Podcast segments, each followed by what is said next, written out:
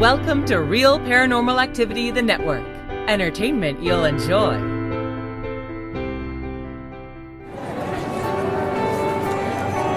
You are listening to an RPA production where people gather.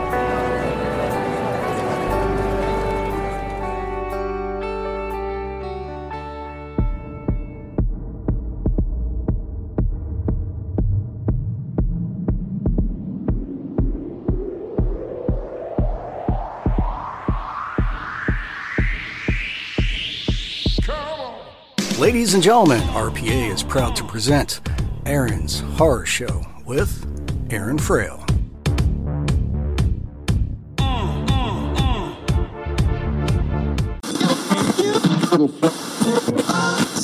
This is Jason Witter, author illustrator of Tiny East Vampire and Monsters Eating Ice Cream, and you are listening to Aaron's Horror Show.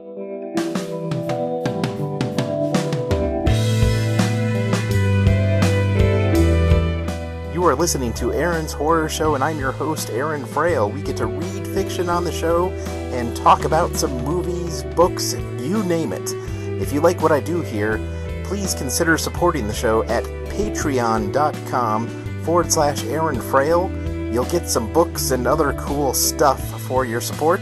Go ahead and also reach out to me at Aaron's Horror Show at gmail.com, Aaron Horror Show on Twitter, or Aaron's Horror Show on Facebook. Thank you so much for listening and enjoy.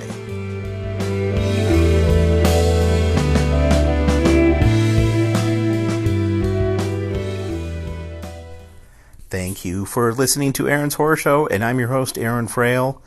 All right, Cal's uh, Revenge, the final part of Cal's Revenge. Uh, yeah, it's it's uh, you just go back and listen if you haven't heard it. Uh, you, you'll have to kind of catch up because this is the last chapter. But yeah, for those of you that have been sticking with it, thank you so much for listening. All right, let's go ahead and see how this one ends. The elevator dinged and it opened up to a hangar. There were many human scientists and soldiers in their Touristicue armor. The drugs keeping Maciarnek alive finally brought him back to consciousness. Cal lifted him in front of the elevator door. She pressed one of the guns they had confiscated from the soldiers to his neck. Hayden pointed the gun at the other people in the hangar who had drawn their weapons. Move, Cal said, and pushed Maciarnek forward. The hangar took up the entire floor. There were scientific equipment, various workstations throughout the space. It looked like a lot of the equipment was ad hoc. After they had learned about the location in the storage facility, Maker had surmised that they probably changed locations a lot to keep the ship secret. Since every inch of Earth was settled, the wrong eyes would eventually see the project. A technician went for the, a communicator on the workstation panels. Hayden shot the panel and it incinerated under the tech's hands. They pushed forward into the facility. Cal ordered them to drop their weapons and huddle in one corner. Maciarnek pulled his rank and ordered everyone to follow her request. Once everyone was secure, they approached the ship. It was a considerably sized vessel.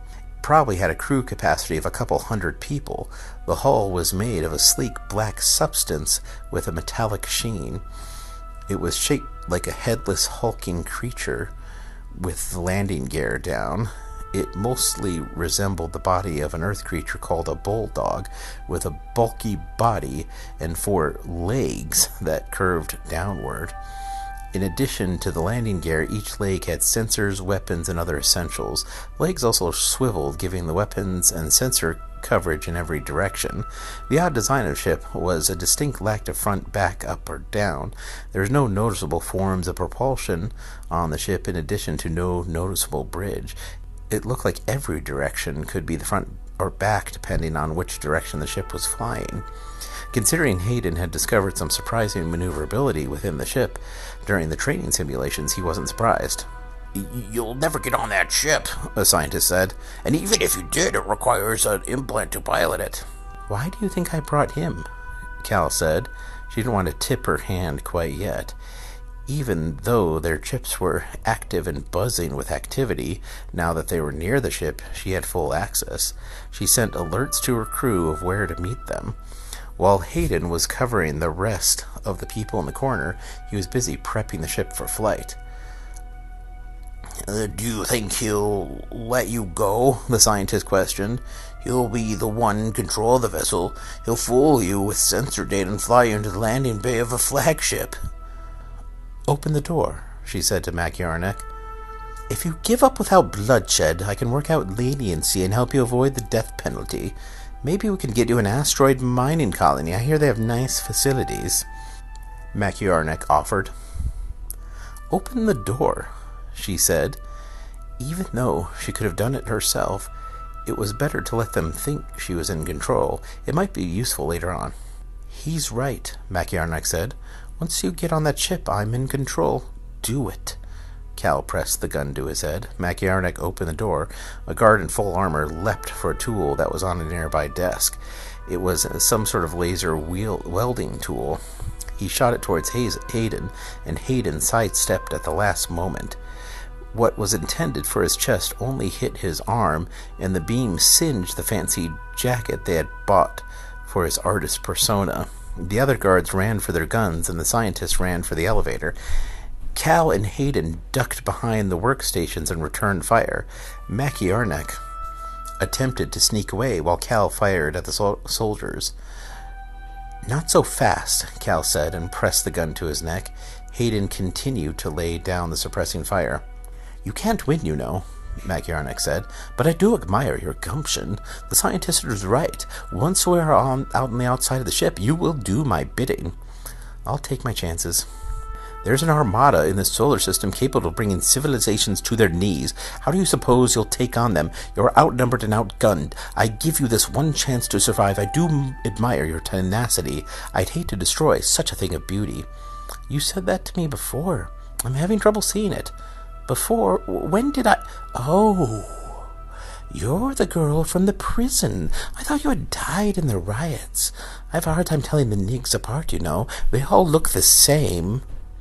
Are you trying to get yourself killed? You need me.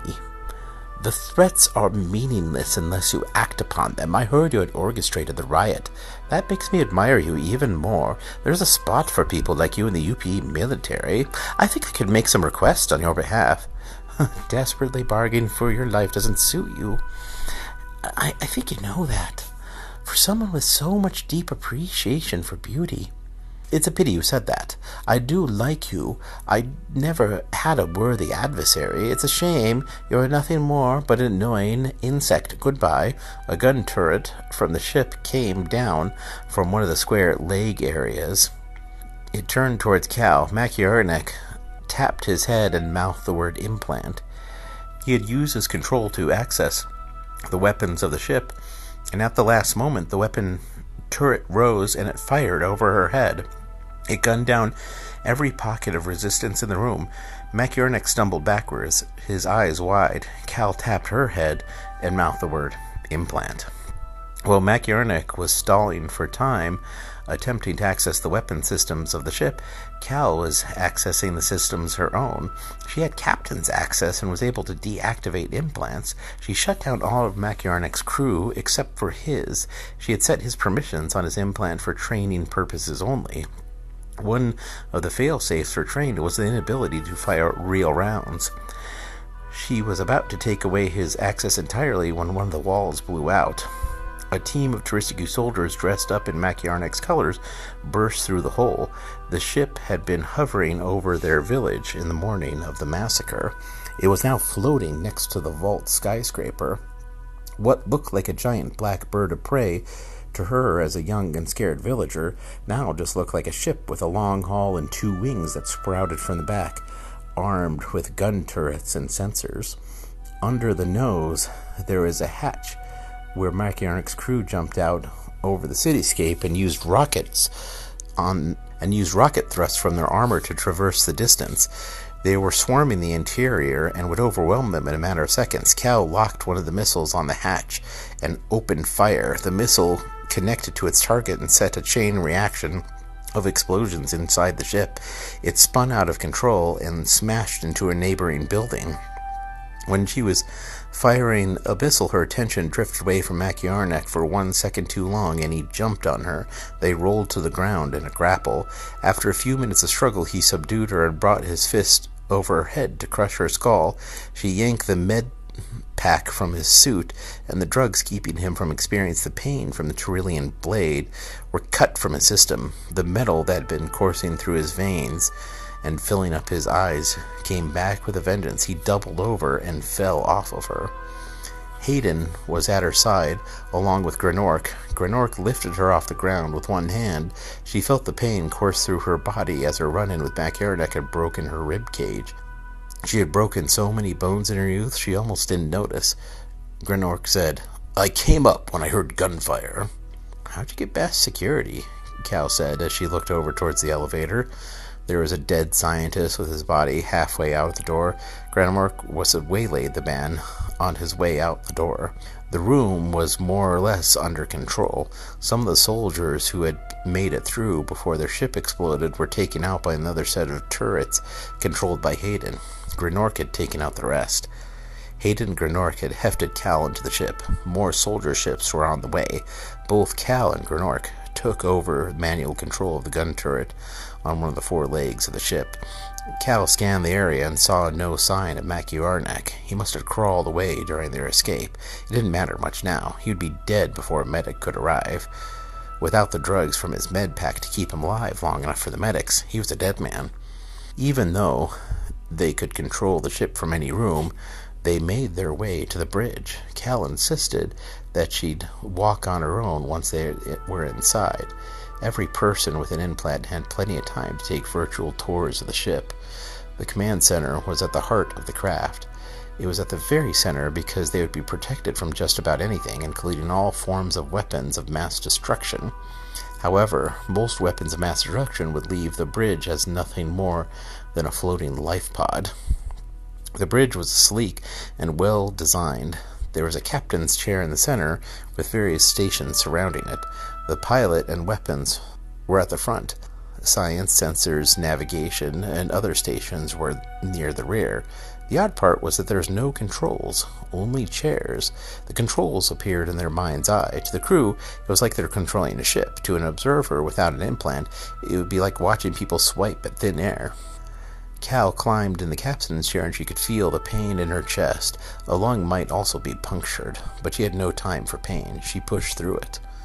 Cal and Grenork and Hayden sat in the front. The seat was too small for Grenork, so he tore it out and tossed it to the side. She made a mental note to find him a new one. The implant in her head made an actual digital note of her thought. Since they had spent hours of everyday training in the operations of the simulations, they took to it with ease. Hayden lifted off the ground. They didn't know the code to open the hangar door, so Grenork blasted them off. They lifted into the air above the building. Once they were clear of the scan resistant walls of the storage building, their warning sensors picked up ships screaming towards the city in all directions. The rest of the crew have been briefed, Cal said. They should be ready to pick up by the time we get to them. Hayden nodded and and picked the path with the least armed vessels in their way. He dodged and careened through the cities of Earth, picking up Touristique vessels that had been mobilized to stop them. Grenork fired on the vessels and took out a few of them.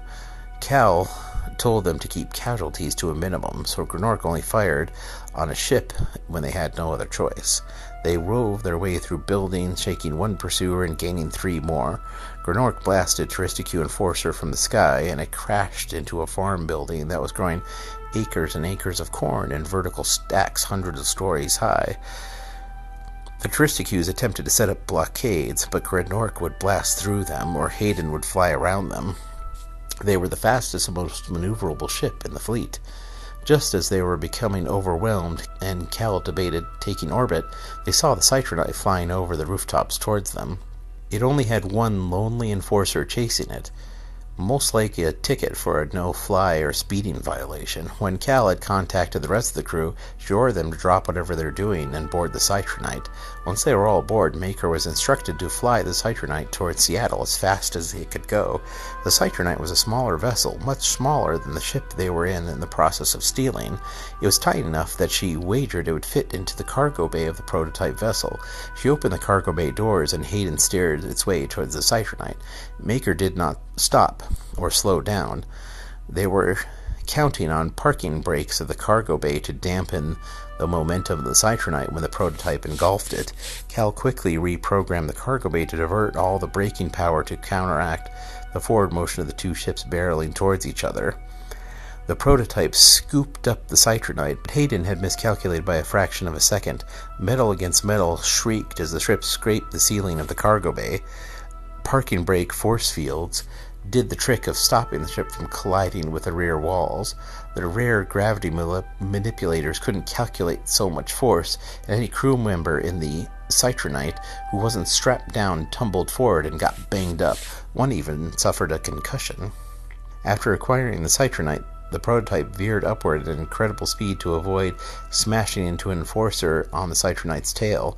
The enforcer nicked the bottom of the prototype and spun out of control, crashing into a small historic downtown building where the fancy tourists ran out of the way screaming. Cal yelled, We got him! Let's get out of the solar system! Copy that, Hayden said, and punched towards the atmosphere. They wove through the countless space stations in Earth orbit, where they were met with more Touristicue, a large destroyer fifty times the size of their vessel had been deployed.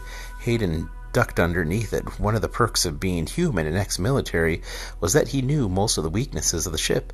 Even as a foot soldier, they had to learn space combat. Foot soldiers could be drone fighter pilots while they waited for deployment on the ground.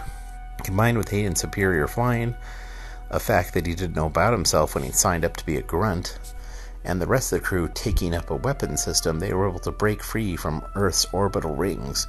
They had to dodge just about every laser, plasma, missile, and space weapon imaginable, including a beam from a destroyer which burned a 20 mile diameter hole in the moon.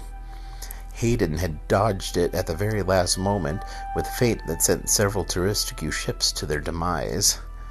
Cal's reckless act had a hidden advantage. Even though they were in the heart of the Touristicue Empire, the government wasn't ready from an enemy within. All their solar forces were focused on threats outward. Stealing the ship caught them off guard. However, no matter how true Grenork aimed or how well Hayden flew the ship, they would eventually be outnumbered. Once they were free from the mass of civilian and military stations orbiting Earth, they were in open space, and Cal ordered Hayden to punch it to the edge of the solar system. The prototype was much faster than anything Earth could muster. Once Hayden didn't have enough to worry about dodging between space stations and spaceships, their vessel outmatched the pursuers in both acceleration and speed. The pursuing armada turned into pale blue dots on the horizon. They arrived at the blast sphere a full half hour before any nearby ships could reach them. The satellites were waiting for them to approach, no doubt with instructions to converge all their firing power on the prototype vessel. The Touristicues were no doubt thinking of ways to destroy the ship rather than let the secret project go free. Maker stood at the science station behind Cal. Goop from Half Null's dripped from Maker's arm after the quad helix had tumbled from its post. Maker insisted that he could just throw away the arm if it was damaged, and Half Null grumbled about wasting a perfectly good arm. Even eventually, Half Null won the argument when he sprayed Maker with his goop just to shut him up. Maker addressed the other crew members. It looks like I won't be able to fool the sensors or hack the satellite network. The Fence Grid is not connected to the rest of the galactic network. Maybe if you had more time, Sealar said. The crew didn't want to say it, to her face, but Cal had some animosity from the crew for a reckless act. It is not a function of time, Maker said. It is closed network. The only way to hack it is to land on one of the individual satellites. However, if you land on one, they will destroy it and you. Don't they send a protocol to the grid to tell it when the ship can pass through? Can't we fake a safe passage protocol? Half Null asked. In normal circumstances, perhaps, but they declared an emergency the moment the ship left the hangar. No ship getting near the grid is considered friendly. Well, we better think of something fast, Hayden said. A flagship is headed our way, and it's charging a planetary bombardment. Flagships were the largest class of vessel in the UP military, and one of the many reasons why species called humans the word Touristicue, the Echondrilio word for the Great Terrorizer. Flagships were rectangular ships the size of a moon. They were well armed, housed vessels of all sizes, and had planetary bombardment energy weapons that could bore a crater on a planet large enough to destroy a city. It was rarely used because most planets with civilizations would lose their value if invaders forced an extinction level event. The weapon was merely used for terror rather than as an actual weapon. If the energy weapon was used against their tiny vessel, it would atomize them. Even though flagships were slow, lumbering weapons of destruction, the beam was wide enough that even the prototype would have trouble dodging it. Their best bet was to avoid it altogether. The flagship was inching towards them, and they were no closer to finding a solution. What if we don't try to circumvent the defense grid but fly through it? Cal said. The image of a planetary bombardment energy weapon tearing through their vessels gave her an idea. I'm afraid that this vessel couldn't fly fast enough, Maker said. But what if we destroy the satellites and make a hole? The grid is vast. Others will take their place. It would be perfectly timed, Hayden said. But what if we send a shuttle with a nuke on board? We can time our escape to be right on the tail of the explosion. I don't see why that wouldn't work. The defense grid was always just an invasion deterrent meant to slow down ships before the fleet mobilized. Exactly, Cal said. It's meant to keep ships out rather than keep them in. Hayden, make the calculations. Already on it. Sealar, Reese, Maker, prep the missile. Aye, sir. The crew scrambled to make preparations and punch a hole through the blast sphere. There was a full complement of tactical ship to ship nuclear weapons aboard.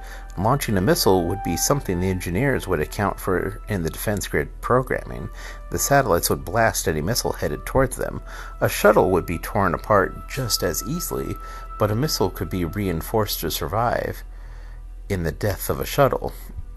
It would be just another piece of space debris. The sensors on the grid wouldn't fire at it. The key would be to make sure the missile was on a trajectory to intercept the grid after the shuttle was destroyed. It would be useless if it was blasted in the wrong direction after the shuttle blew. It wasn't hard for Maker to rig a containment unit that would fling the missile towards the grid as the shuttle exploded. The missiles already had a containment unit that would survive a crash. Maker put explosives on the unit to ensure the force would propel the missile in the direction he wanted it wouldn't be too accurate, but it didn't need to be. It just needed to fly towards the blast sphere and get close enough to detonate. They were ready to go within five minutes until the flagship arrival. The tower housing the large energy weapon resembled a staff with an eye on top. It was charging with crackles of white lightning. There were slews of other ships following the flagship. Even though the beam would do the trick, the Earth military wasn't taking any chances. Rees hailed to the bridge that the shuttle was ready. The shuttle flew out from the cargo bay doors, and they had used one of the Citronite shuttles. It was about to fly towards the grid when nothing happened. What's going on down there? Cal yelled. The, the shuttle stalled out, Rees said. The, the docking thrusters w- work, but the main thrusters won't fire. We won't get it to the grid in time with just docking thrusters, Maker reminded Cal. I'm going out there. Cal got up from her seat. I'll tow it with another sh- shuttle from the Citronite. you can't do that, Hayden said. You'll die. I got us into this. I'll get us out, Cal said. No, Hayden said and grabbed her arm. She pulled away and he sidestepped to block her exit. I can't allow you to do this. We would have made it this far without you. Stand aside. No. Cal paused. She still had the Touristic weapon. She could shoot him in the shoulder. Hathmel could patch him up. He would survive. Before she could go for her weapon, Granork broke the silence. It's too late. Look. Granork pulled up a view screen at the front of the bridge. Another shuttle was leaving the cargo bay. It locked the first one with a tractor beam and towed the vessel towards the grid. What the hell? Who? Sealar's voice clicked on the radio. Uh, hey, Captain. I couldn't let you go. The crew needs you. Hell, none of us would have a life if it wasn't for you. I would have died from the lung disease in the asteroid refinery or one of Dr. Fessler's experiment. I enjoyed time on the ship. I am honored to have been part of your command. But let's face it, implants were never for me. Before Cal could say a word, his shuttle flew into the range of the blast sphere. Energy bolts tore apart the shuttle in seconds. The other shuttle was quick to be destroyed too. Maker scanned the debris field. The containment unit was successful. The missile was hurling through space towards the grid. Hayden quickly calculated the trajectory. The angle was off, and the impact would take a bit longer than expected. The flagship lumbered into view. They could see the weapon charging. The missile tumbled close enough to the grid and Maker detonated it. Hayden didn't wait for Cal's order even to see if the missile had worked. He punched the accelerator. Within the span of a second, the prototype careened through a hail of plasma fire while the nearby satellites moved to close the gap. A behemoth sized beam of energy from a large staff on top of the flagship. The beam annihilated everything its path, defense grid, and shuttle debris alike. The prototype barely avoided the beam. Hayden accelerated to the maximum velocity, and they're suddenly alone in the darkness of space. Cal, for the first time in a long time, felt sleepy. A few weeks later, after they were just becoming comfortable with the ship, Maker knocked on Cal's door. The captain's room was the largest, though in space that was a relative term. It would never be considered luxurious at any rate, which was okay with Cal. She was a simple woman with simple tastes. At least she had a living room and a separate bedroom. Most crew's couches were also their beds. Come in, Cal said. With her implant, she willed the door to open. There were lots of functions that just need thought to activate though she could also create a control panel in her field of vision if she wanted. Hayden was attempting to teach himself to maneuver the ship with the thought rather than use the virtual controls. Cal preferred tactile sensation, so she turned on the virtual panels. I have decrypted the data drive, Captain. Oh, Cal said. Thank you for your effort, but I don't see much point since most of us are self learning the ship's systems. I think you'll find this information quite useful. Uh, what did you find? This ship isn't the only one. You mean. Yes, they had built another. Mac Yarnek crawled towards a wounded soldier.